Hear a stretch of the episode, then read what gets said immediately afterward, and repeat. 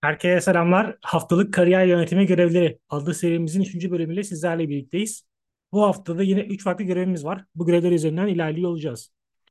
Şimdi arkadaşlar bu görevlerin ilki sektörel 5 tane kavramı ele alıp bunlarla ilgili Spotify, YouTube, Facebook ve benzeri bütün sosyal medya platformlarını araştırma yapmak. Ha, bu kavramların hepsi sektörle ilgili teknik terimler de olabilir. Ama bunun haricinde sektörel kelimelerin, kavramların yanı sıra bazılarını bunlardan bir iki tanesine daha çok kişisel gelişimle ilgili de yapabilirsiniz. Yani nedir bu? Mesela zaman yönetimi gibi, işte çevik yönetim gibi aynı şekilde bu tarz kavramları da buraya entegre edebilirsiniz bir iki tanesini. Buradaki amacımız mümkün olduğunca kendimizi farklılaştırmak.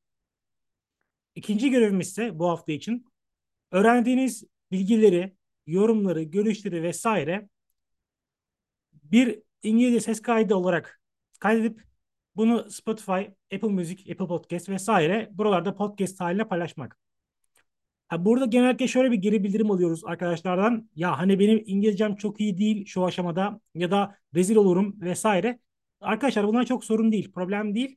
Çünkü zaten ilerleyen aşamalarda bu tarz rezil olmalar, bu tarz işte başarısız bulduğumuz içerikler sonucunda aslında o iyiye doğru, mükemmel doğru ilerliyor olacağız.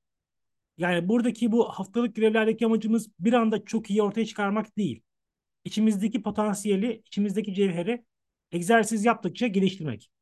Dolayısıyla burada bence bu rezil olmak kavramını çok fazla değinmeyin, çok fazla buna kafa yormayın.